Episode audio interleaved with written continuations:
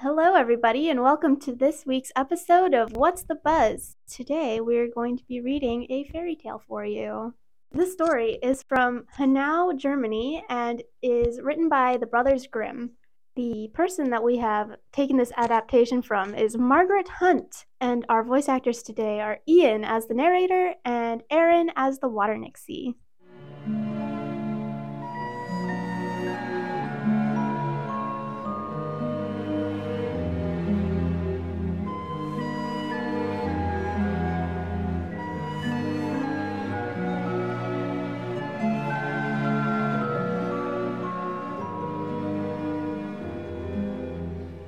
The Water Nixie by the Brothers Grimm.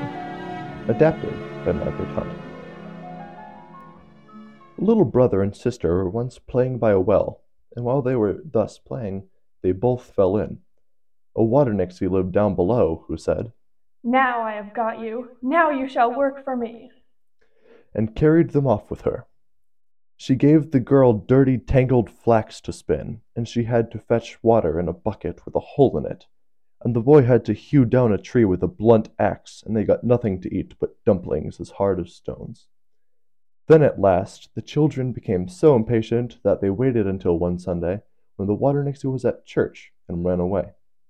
But when church was over, the nixie saw that the birds had flown, and followed them with great strides. The children saw her from afar, and the girl threw a brush behind her, which formed an immense hill of bristles, with thousands and thousands of spikes over which the nixie was forced to scramble with great difficulty. At last, however, she got over. When the children saw this, the boy threw behind him a comb, which made a great hill of combs with a thousand times a thousand teeth. But the nixie managed to keep herself steady on them, and at last crossed over that. Then the girl threw behind her a looking glass, which formed a hill of mirrors, and was so slippery that it was impossible for the nixie to cross it. Then she thought, I will go home quickly and fetch my axe, and cut the hill of glass in half. Long before she returned, however, and had hewn through the glass, the children had escaped to a great distance, and the water nixie was obliged to retreat to the well again. The end. end, end. Thanks, Ian. Now back to Ian for another bee fact.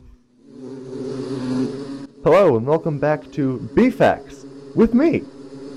Today's bee fact is due to colony collapse disorder, bees have been dying off at a rate of approximately 30% per year. And seeing as a lot of what we eat is created by bee pollination, that is a very dangerous thing. So remember, save them bees.